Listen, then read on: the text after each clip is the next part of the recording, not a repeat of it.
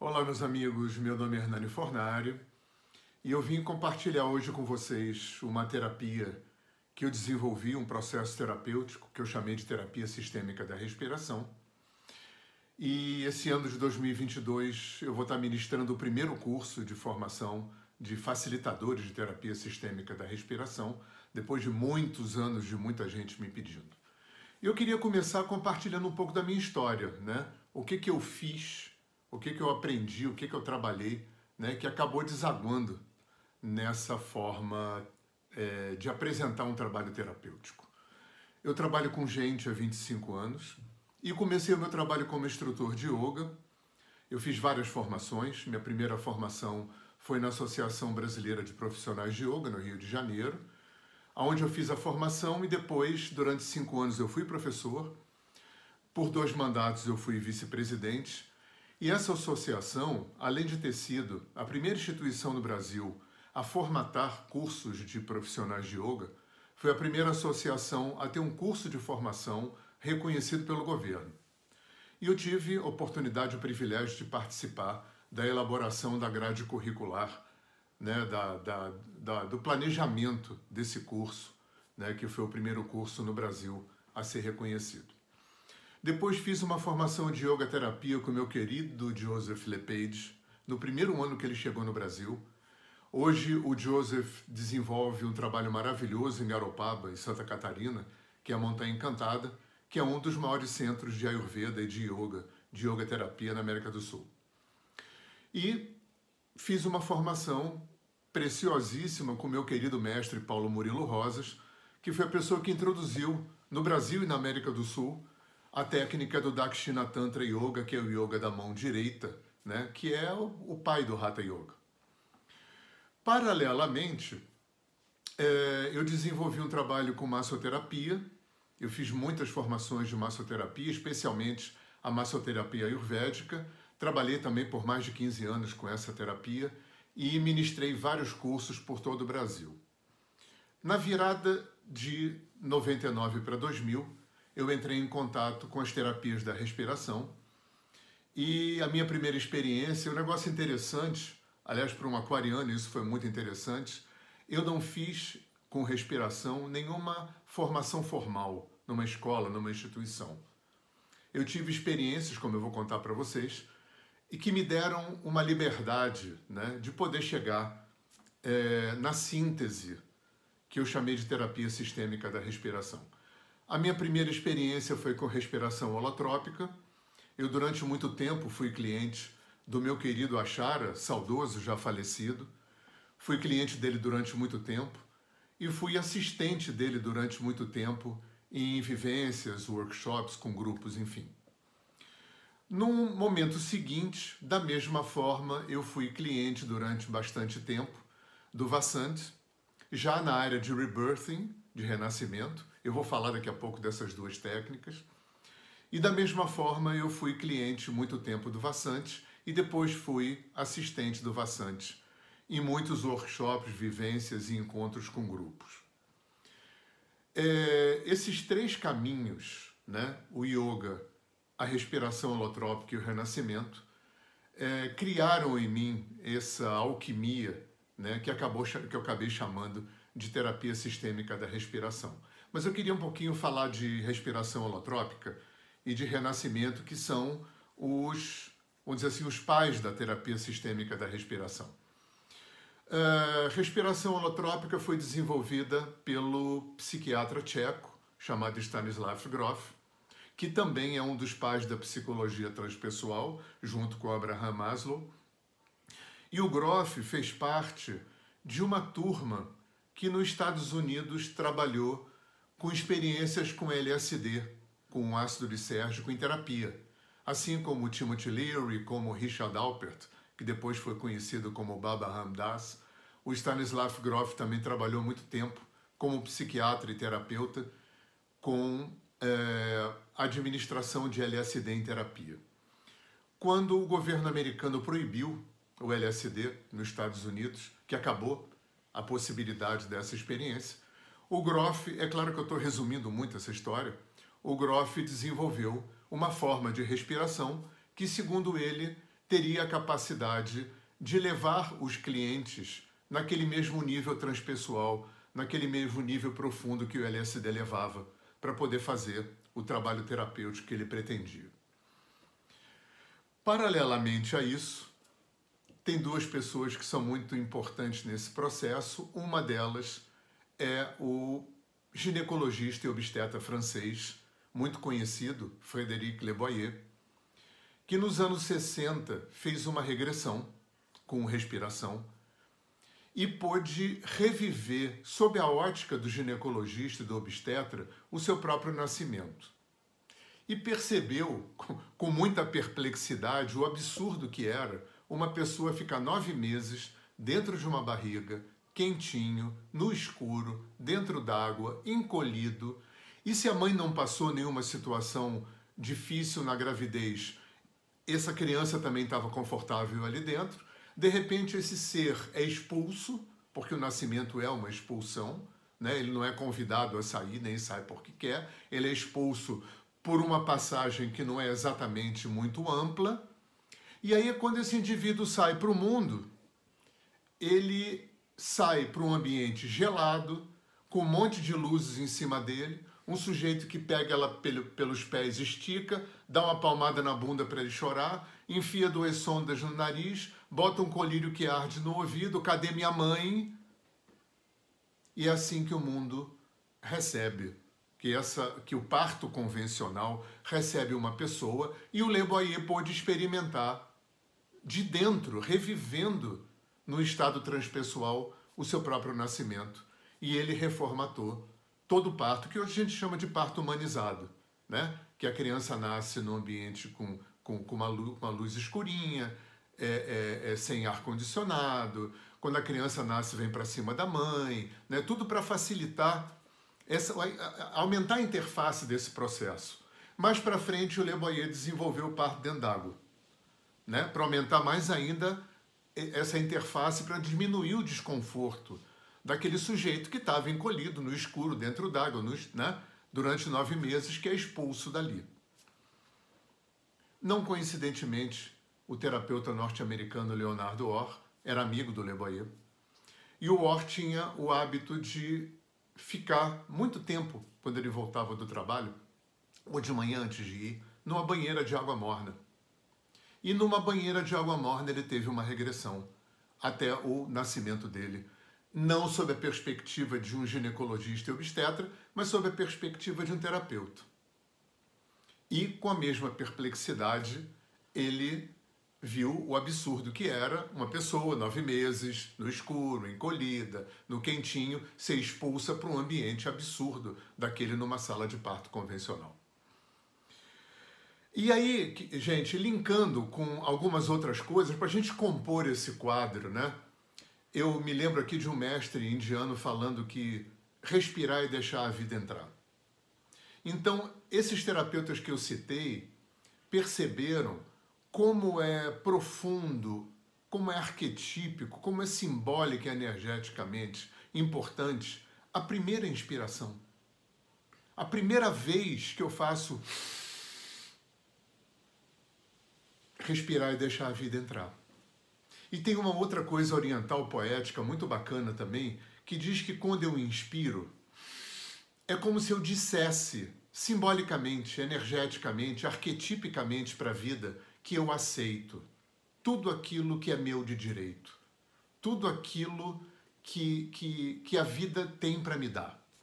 E quando eu expiro, eu digo simbolicamente, arquetipicamente, para a vida que eu me desapego, que eu abro mão de tudo aquilo que não sou eu. Agora, dentro desse quadro simbólico, arquetípico, imagina a força que tem a primeira vez que eu vou fazer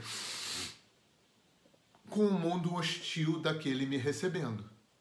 Com uma luz clara na minha cara, eu estava no escuro, com, a, com uma temperatura gelada, eu estava quentinho, com um cara que me estica, eu estava encolhido nove meses. E cadê minha mãe? E o colírio, e a sonda, todo aquele procedimento né, é, é, é, médico que se faz no parto convencional. Então, frente a essa hostilidade, Né? Eu vou falar do Dr. Reich daqui a pouco, mas o Reich teve uma, uma perspectiva muito clara de que quando eu preciso não sentir, o complexo corpo-mente tem dois, dois procedimentos que não são racionais, são animais, são viscerais, são atávicos. Quando eu preciso não sentir, eu contraio e diminuo a respiração. Lembra de consultório dentista quando dói. Como é que a gente fica quando dói no dentista? A gente retém a respiração e contrai. Para quê? Para doer menos. Então é isso que a gente faz com a gente quando a gente é expulso daquela barriga quentinha, escura e confortável e é exposto naquele ambiente bizarramente sutil. O que, que eu posso fazer naquele momento? Animalmente falando, eu contraio. Aliás, é, tensão muscular, a ciência já sabe que começa a acontecer na barriga da mãe, se a mãe passa experiências difíceis. Tensões já acontecem lá. E outra coisa importante também, antigamente se pensava que tensão muscular, né, contração, coraça, só acontecia em musculatura estriada. Braço, perna, tronco e tal. Costas, não. Musculatura lisa de víscera e órgão também tensiona, também contrai, também é, é, agrega tensão muscular, tensão emocional que se transforma em tensão muscular. Agora você imagina aquela pessoa saindo para aquele mundo hostil, o que, que ela pode fazer? Contrair e diminuir a sua respiração. Para quê? Para sentir menos toda aquela hostilidade que a recebe. E o que esses terapeutas perceberam foi que a importância arquetípica, visceral, atávica, simbólica da primeira respiração, se eu diminuo naquele momento, naquela primeira inspiração, eu crio como um imprint, eu crio como um software. Ou seja, eu só posso respirar até aqui. Porque é esse mundo hostil que eu vou ter que interagir. Então eu vou interagir só até aqui. Para quê? Para sentir menos. Por quê? Porque esse mundo é hostil. E a gente vive a vida inteira assim. É... Tem uma coisa do Dr. Reich, o Dr. Wilhelm Reich foi até certo ponto discípulo do Freud, depois ele cindiu, assim como o Dr. Jung também o fez. E o Reich estabeleceu as bases da, das terapias corporais. E ele teve uma sacada, entre muitas outras, muito interessante, que ele dizia que a mesma disponibilidade que a gente tem para expandir a nossa relação com as emoções está diretamente relacionada com a disponibilidade que a gente tem de expandir a nossa respiração. O tamanho que a gente se dispõe a né? A expandir a nossa respiração é do mesmo tamanho que a gente se dispõe a expandir as nossas emoções, a expandir a disponibilidade para se relacionar com essas emoções. Uma coisa está linkada na outra. Aí você vê, né? Se quando eu preciso não sentir, eu contraio e diminuo a respiração, e eu já fiz isso na minha primeira respiração, porque o mundo que me recebia era hostil e a única coisa que eu pude fazer para me defender foi contrair, já começar a criar coraça naquele momento e criar um padrão de eu só posso respirar até aqui para dar conta desse mundo hostil que me recebe. Então, é, se a gente linkar isso com o que o Reich falou, é desse tamanho que eu me disponho a operar né? na expansão das minhas emoções, no contato com as minhas emoções, na troca né, na economia com as minhas emoções. É, o que essas respirações, a respiração holotrópica, o renascimento pretendem, entre outras coisas, é claro que o, o Orr e o Groff foram muito fundo na questão pré-natal, natal e pós-natal, né? É, entrando tecnicamente muito, muito profundamente, detalhadamente nessa questão, mas o, o foco mais importante, né? o gancho que eu quis pegar para a terapia sistêmica da respiração é o desmonte daquela primeira respiração, daquele imprint inicial. E aí, tanto o Groff como o Orr, né, o Leonardo Orr aprendeu uma respiração na Índia, é um pranayama, que é muito interessante isso. O, o princípio central é o ar, né, a atmosfera que a gente está respirando, ela é irmã gêmea do prana. O prana é energia vital, é energia que sustenta toda a vida, todo o universo. Então, se eu aumento a frequência da minha respiração, que é isso que a respiração holotrópica faz de uma forma e o renascimento, o rebirthing, faz de uma outra forma, se eu aumento a frequência da minha respiração, eu aumento a frequência e a intensidade do prana circulando no meu sistema. O prana tem uma característica importante, que é a energia vital que sustenta o universo, é uma energia inteligente. Né? A consciência, a inteligência divina, vamos chamar assim, né, da própria criação, está presente nessa energia que sustenta o universo, que os hindus chamaram de prana, os chineses chamaram de ti, os japoneses chamaram de ki, que é a energia também que a homeopatia trabalha, que a acupuntura trabalha, enfim, que o yoga trabalha. Se eu aumento a frequência da respiração, a intensidade da respiração, eu aumento a intensidade do prana circulante no sistema. Como o prana é uma energia inteligente, o que, é que o prana vai fazer? Desobstruir, desentupir o quê? Os condutos que eu acabei entupindo para poder dar conta de sobreviver numa vida hostil. Porque é, esse ato primeiro de, de subdimensionar e subutilizar a minha respiração, a primeira inspiração, que forma aquele imprint inicial, né? que forma aquele protocolo através do qual eu vou respirar, isso tem uma, uma, um desdobramento na minha vida inteira. Né? Isso vai criando dificuldades emocionais, psicológicas, comportamentais, doenças físicas, um monte de coisa, na medida em que é, é, a, a, livre circulação da energia vital e do prana também, né, na medida em que eu subdimensiono a minha respiração, eu subdimensiono o prana circulante no sistema. E aí gera um, um ciclo vicioso. Né? Então, é, por eu ter um, um, uma energia vital subdimensionada no sistema, eu vou criando doenças. À medida em que eu crio doenças, eu crio mais obstrução para aquele prana circulante. E isso cria um looping no sistema. Eu vou adoecendo. Aí é claro que eu estou generalizando, cada caso é um caso, porque entram componentes genéticos, sistêmicos, kármicos, ambientais, com cada um a história funciona diferente, obviamente. Eu estou aqui dando uma generalizada no, no, na história para vocês poderem entender. Mas basicamente a questão é essa.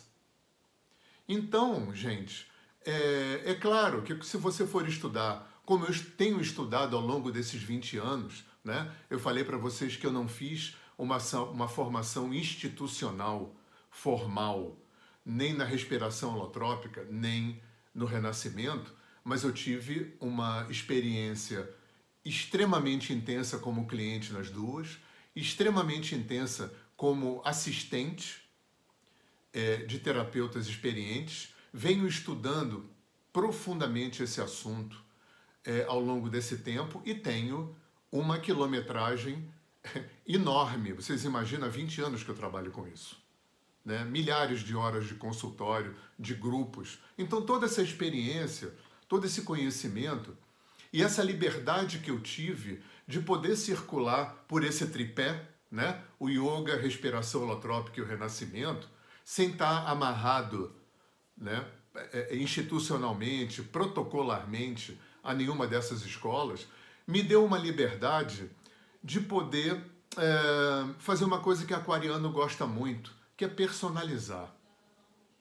Então, é, o que vocês vão aprender nesse curso, no curso de terapia sistêmica da respiração, que é um curso de nove dias em regime de imersão, né? é muito importante que esse seja um regime de imersão. Vocês vão aprender no primeiro módulo, que é um módulo que vai certificar o aluno a trabalhar em atendimento individual. Né? Aí, depois, com um ano de prática, você tem o módulo 2 que vai te habilitar a trabalhar em grupo. O que eu quero é que vocês, fundamentalmente, experimentem o processo. E ao experimentar o processo de uma forma intensa, porque nós vamos ficar nove dias respirando, experimentando profundamente o processo, dentro de várias perspectivas, a gente vai desenvolver uma sofisticação, uma sensibilidade de personalizar esse trabalho. Não adianta um livro, uma escola vir dizer: ah, não, a respiração é só pelo nariz. Não, a respiração é só pela boca. Ah, não, a respiração é rápida. Não, a respiração é lenta. Ah, tem que ter catarse. Não, não tem que ter catarse. Ah, a respiração tem que ser abdominal. Não, a respiração tem que ser peitoral. Tem muitas escolas que colocam protocolos nesse sentido. E o que a gente vai aprender é que cada caso é um caso.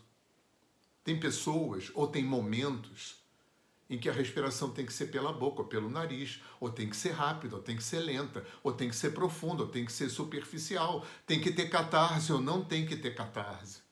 Então tudo isso nasce muito mais do que um conhecimento teórico de uma prática intensa. Porque aí a gente vai ter um tripé dentro que eu acho que funciona para qualquer terapia.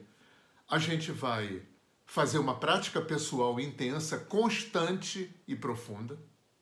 A gente vai estudar muito, muito, e a gente vai ter uma prática profissional. A gente vai renascer, respirar as outras pessoas.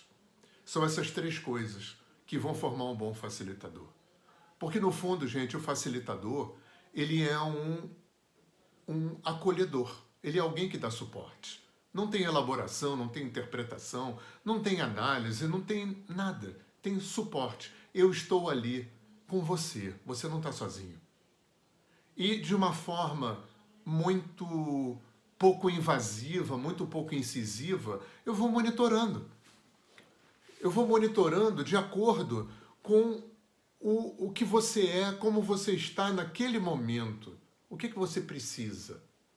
Para ir conduzindo esse processo de ajudar a energia inteligente a fazer o trabalho dela. Às vezes tem que ser uma respiração pelo nariz, às vezes pela boca, às vezes profunda, às vezes superficial, às vezes lenta, às vezes rápida, às vezes diafragmática, às vezes peitoral, às vezes provocando uma catarse, às vezes não deixando a catarse vir. E isso você só aprende é, vivendo esse tripé, passando constante e profundamente pelo processo, como cliente, como respirador, estudando muito e trabalhando muito, atendendo muito. Isso que vai fazer um facilitador. É, uma outra coisa também importante, né? Eu falei daquela premissa do Reich de o, o quanto eu me permito expandir a minha respiração, é o quanto eu me permito expandir as minhas emoções. No yoga também tem uma coisa muito interessante que tem a ver com a respiração e psiquismo. A velocidade da respiração está profundamente relacionada com a velocidade da mente. Lembra do estressado? A pessoa quando entra no estresse, né, e o estresse é uma, é uma simpaticotonia, né? O estresse é, é, a, é a, a perpetuação, vamos chamar assim, a cronificação da, daquele movimento de luta e fuga. Sabe, quando você vai ser assaltado na rua, quando está uma final de campeonato, quando você está afim de alguém e vai dar aquela abordada, né, que o, o coração bate acelerado, que você fica frio. Isso é as suprarrenais jogando é, é, adrenalina e noradrenalina no sangue. Para quê? Para você lutar ou fugir. Isso pode ser para uma situação legal, né? Tipo, você tá afim de alguém vai, né? vai dar aquela, a, a, a, aquela abordada, ou está numa final de campeonato, 22 caras estão nesse estado, ou numa situação ruim, você é assaltado na rua, alguma coisa assim. Então, o teu corpo te prepara para lutar ou para fugir. Aí aumenta o batimento cardíaco, aumenta a frequência da respiração, você fica frio porque o sangue vem para os músculos para te preparar para lutar ou para fugir. Quando essas situações acabam, aquilo devia sumir. Como a gente vive? O Reich chamaria, diria que a gente vive uma simpaticotonia crônica generalizada. Né? Porque esse estado de luta e fuga, quando se cronifica, ele faz com que o sistema nervoso simpático, Eu vou generalizar muito aqui, tá? O sistema nervoso funcionalmente se divide em simpático e parasimpático. O simpático vai gerenciar tudo que aumenta, é, é, é, esquenta, é, aumenta a velocidade, aumenta a frequência. E o parasimpático vai gerenciar aquilo que relaxa, que esfria, que acalma. Eu estou falando de uma forma muito genérica. Tá? O que o estresse faz é uma cronificação desse estado de luta e fuga, que cria uma cronificação do sistema nervoso simpático. E aí, os médicos né, falam uma coisa muito interessante. Se isso se cronifica, você pode entrar numa fase de alarme, que é quando começa a dar gastrite, insônia, impotência sexual, dor de é, enxaqueca crônica, né, um monte de coisa. E até chegar numa fase de falência, que é quando você pode fazer um câncer, pode fazer um infarto, pode fazer um AVC.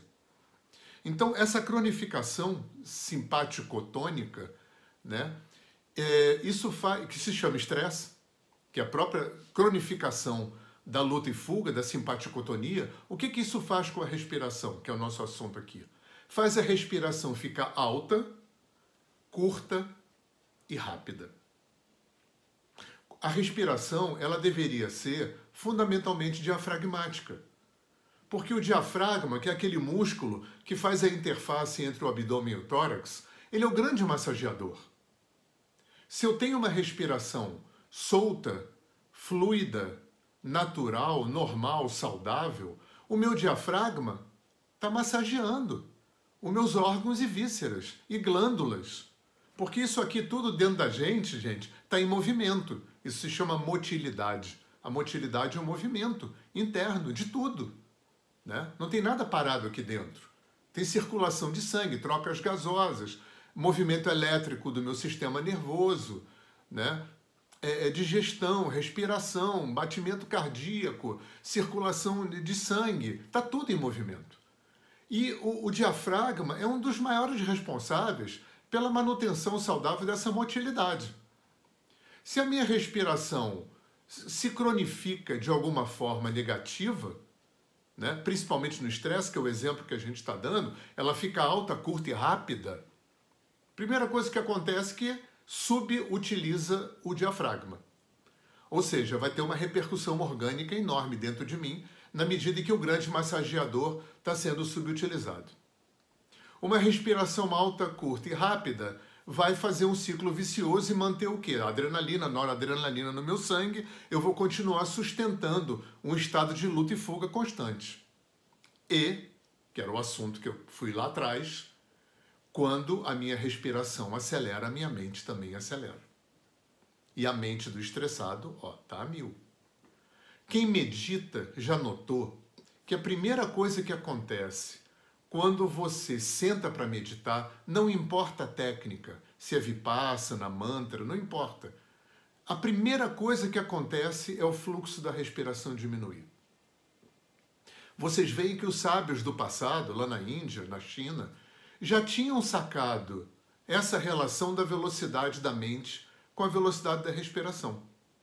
Então, se a meditação é um, é um relaxamento da mente, uma forma de acalmar a mente, de silenciar a mente, de diminuir a frequência dos pensamentos, convém que eu crie uma situação orgânica que faça a diminuição da respiração puxar. puxar o que? A diminuição do meu pensamento. Olha que coisa bonita. Então, quando eu sento para meditar, a primeira coisa que acontece quando eu entro numa técnica é minha a frequência da respiração cair, porque ela vai puxar a frequência da minha mente para cair também. E aí acontece uma coisa muito interessante, é, quando eu diminuo a frequência da minha respiração, eu aumento o nível de CO2 no meu organismo, o aumento de nível de CO2 no meu organismo vai estimular o sistema nervoso parasimpático, vai estimular a produção de endorfina, porque uma coisa é a produção de adrenalina e noradrenalina, outra coisa é a produção de endorfina serotonina. né? Tem duas funções, né? Uma liga, estimula, esquenta, dá velocidade, a outra relaxa, dá prazer, né? São funções orgânicas diferentes. Assim como a gente tem é, o sistema nervoso simpático e parasimpático, a gente tem os hormônios, os neurotransmissores que têm a ver com esquentar, velocidade, aumentar, né, pilhar, e tem os hormônios neurotransmissores que vão trabalhar no sentido de relaxar, dar prazer, enfim. Né? E quando a gente é, faz uma respiração circular, intensa, profunda, como é a respiração da terapia de respiração, a gente vai estimular o quê? A gente vai aumentar o nível de O2. A gente vai, naquele momento, estimular o sistema nervoso simpático. Para quê? Para facilitar a, a, o trabalho inteligente do prana em desentupir, desobstruir o, o nosso sistema energético, né? que o, os chineses vão chamar de meridiano, que os hindus vão chamar de nadis. Aonde eu me entupi, aonde eu bloqueei o meu sistema para poder sobreviver, para poder sentir menos todas as coisas ruins que eu vivi. Porque eu não vivi só aquele momento inicial da primeira inspiração. A vida é feita de coisa boa e coisa ruim.